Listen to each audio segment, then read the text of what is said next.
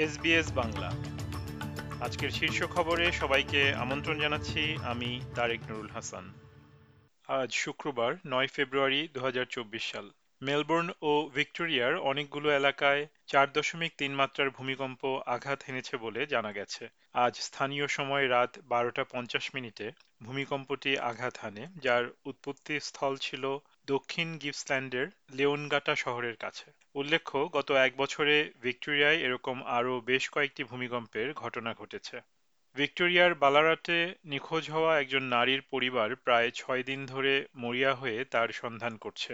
Regional ভিক্টোরিয়ার এই শহরে একান্ন বছর বয়সী সামান্থা মার্ফির খোঁজ পাওয়ার আশায় আজ নয় ফেব্রুয়ারি প্রায় চল্লিশ জন স্থানীয় পুলিশ আবার মাঠে নামবে বলে আশা করা হচ্ছে। ফরেন অ্যাফেয়ার মিনিস্টার পেনিওং বলেছেন, সাত অক্টোবর হামাসের হামলায় জাতিসংঘের ত্রাণকর্মীরা জড়িত থাকার বিষয়ে তিনি ইসরায়েলের কাছে আরও প্রমাণ চেয়েছেন।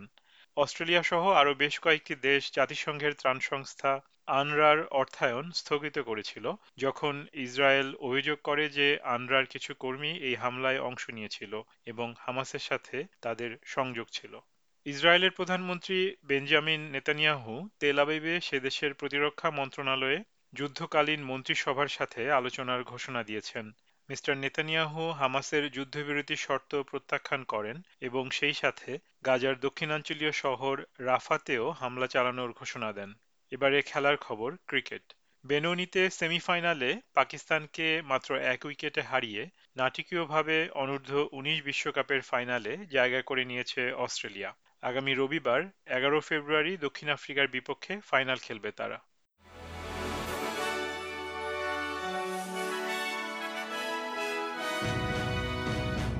শ্রোতা বন্ধুরা এই ছিল আমাদের আজকের শীর্ষ খবর। এসবিএস বাংলার প্রতিদিনের সংবাদ নিয়ে আমাদের আরও পডকাস্ট শুনতে ভিজিট করুন SBS dot com dot slash Bangla. বিদায় নিচ্ছি, আমি তারেক নুরুল হাসান। সবাই সুস্থ থাকুন, আনন্দে থাকুন। আমাদেরকে লাইক দিন শেয়ার করুন, আপনার মতামত দিন। ফেসবুকে ফলো করুন এস বাংলা।